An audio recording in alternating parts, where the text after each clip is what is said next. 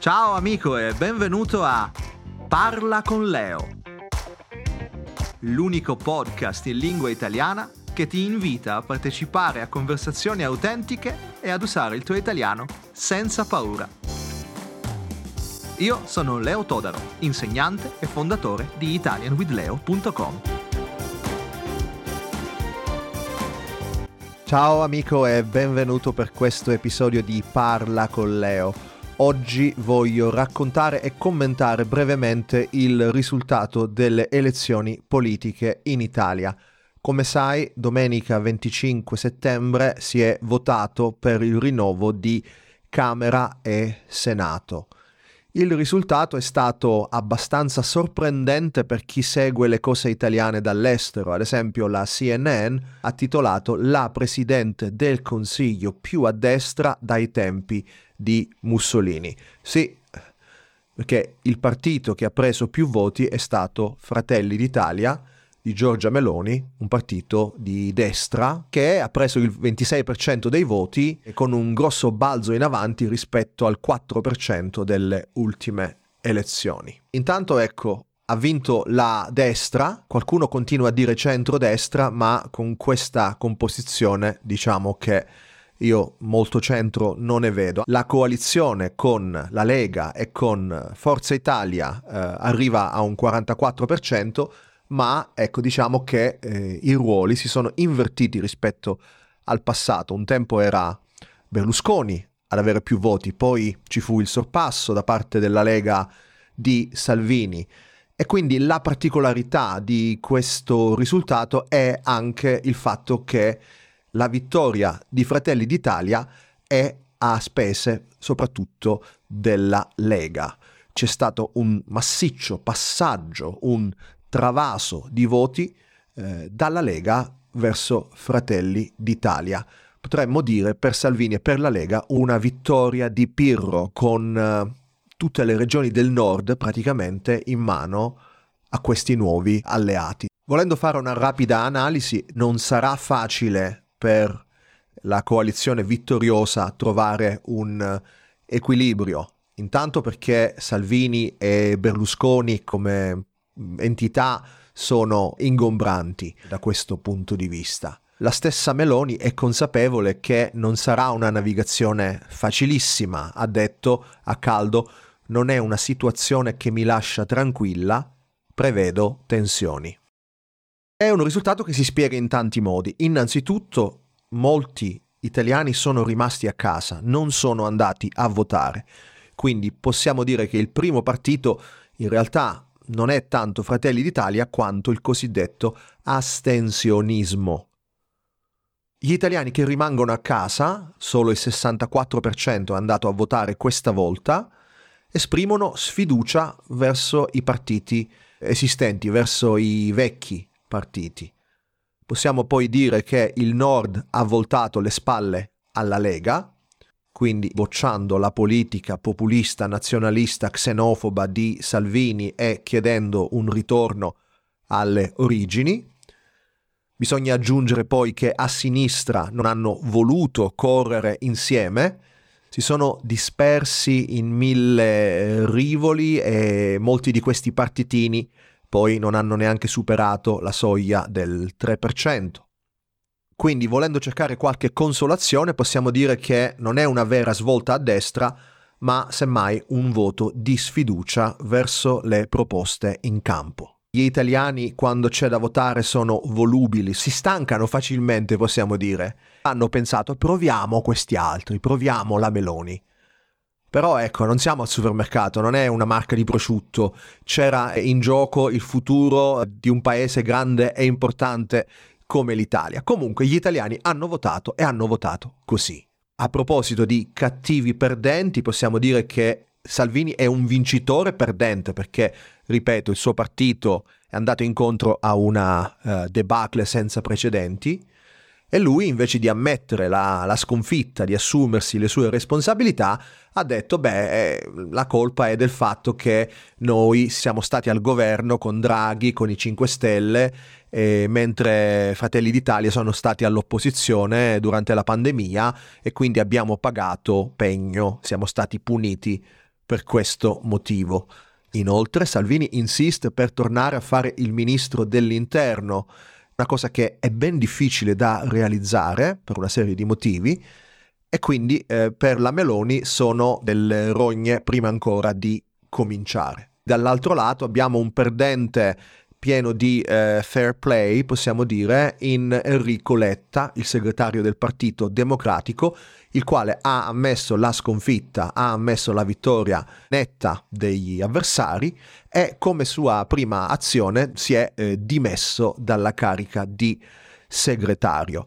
E qui qualcuno dice ha fatto bene, era il minimo che potesse fare, qualcun altro invece dice e io onestamente sono abbastanza d'accordo, ma non è un problema di segretario, il problema non è Letta, anzi il PD dovrebbe ricominciare da Letta. I problemi del PD sono altri. Il vero problema del PD è che manca una proposta credibile, una visione di futuro, un qualcosa che non sia semplicemente votate per noi perché noi siamo il meno peggio, perché loro fanno più schifo di noi. Vuoi ricevere testi da leggere e ascoltare, brevi video, esercizi di grammatica e di lessico? Segui il link nella descrizione e lasciami il tuo indirizzo email. Ti scriverò una o due volte al mese con una selezione gratuita di materiali e inviti. Per quanto riguarda il Movimento 5 Stelle, quindi guidato da Giuseppe Conte, l'ex Premier, ci aspettavamo che prendessero pochissimi voti perché intanto si sono, diciamo, divisi, hanno avuto problemi interni, soprattutto hanno fatto cadere il governo Draghi eh, a luglio e noi ci aspettavamo che gli elettori li punissero. Invece non è stato così. Hanno avuto un relativo successo. Eh, qualcuno ha commentato sui giornali, Conte ha superato l'esame più importante, l'esame da Premier. Ma sentiamo come spiega questo successo dei 5 Stelle, soprattutto al sud, il mio eh, amico, l'avvocato Fabio Cipolla, che ho sentito per voi eh, qualche ora fa. Guarda, io molto sinceramente ti dico quello che penso io, ma che pensano in tanti. In realtà il successo del Movimento 5 Stelle è legato a due fattori. Primo, alla figura di Giuseppe Conte, un politico molto ma molto apprezzato per la sua sobrietà, per la sua eleganza, per il suo stile, che secondo me ha lavorato anche bene durante un periodo difficile come il periodo pandemico. Secondo, ad alcune cose che i 5 Stelle portano avanti. Una, la devo dire, è il famoso reddito di cittadinanza. Considera che solo in Sicilia ci sono 650.000 persone che lo percepiscono, e altrettanti sono in Campania. Attenzione, il reddito di cittadinanza è una misura di civiltà, specialmente per chi ha bisogno, però è l'abuso che si crea che veramente poi crea scompiglio, perché poi succede che la persona percepisce il reddito e si rifiuta di andare a lavorare perché giustamente è più comodo ricevere qualcosa stando sul divano davanti al televisore.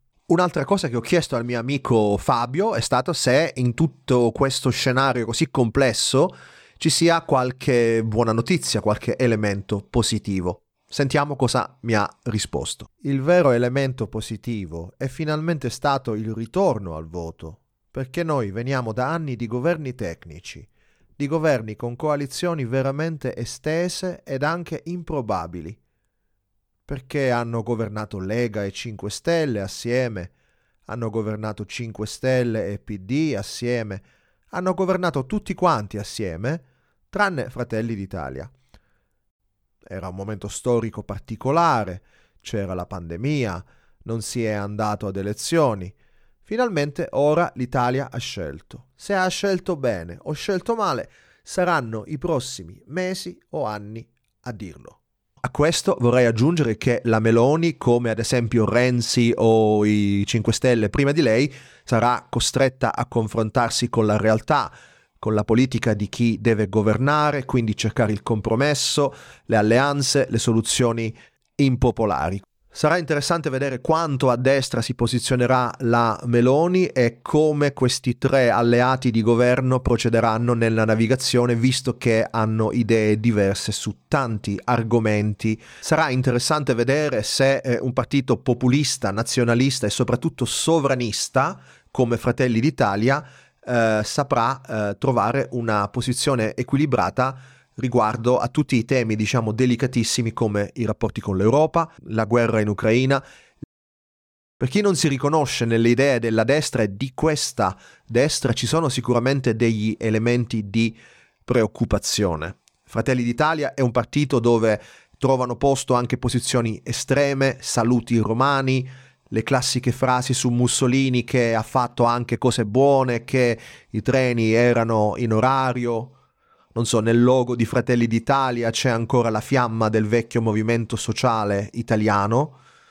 Non sappiamo se Meloni e Fratelli d'Italia sapranno superare la nostalgia del passato, la retorica del eh, duri e puri, le simpatie verso il sovranismo di Orban, eccetera, eccetera.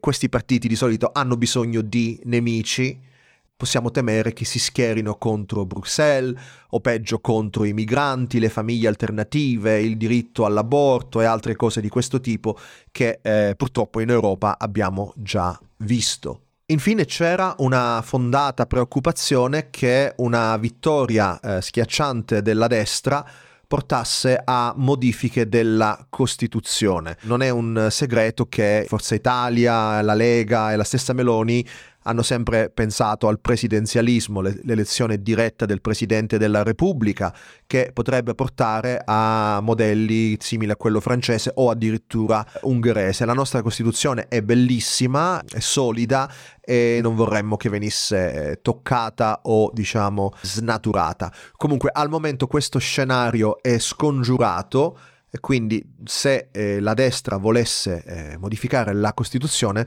dovrebbe prima passare da un referendum e poi trovare una maggioranza ampia anche in Parlamento. Bene amico, quindi è stata una lunga carrellata per interpretare un po' eh, quello che è successo e quello che ipoteticamente succederà. Abbiamo provato un po' a raccontare il risultato di questo voto, ad analizzare e commentare responsabilità, vincitori e vinti e nelle prossime settimane vedremo il nuovo governo sicuramente entrare in carica e in funzione, vedremo come saranno composte le squadre dei vari eh, ministri, come verranno sciolti i vari nodi per quanto riguarda l'Europa, i fondi europei, la crisi energetica, insomma purtroppo la carne al fuoco è veramente tanta. Io ti ringrazio per avermi seguito e ti aspetto presto per un altro episodio di Parla con Leo. Ciao!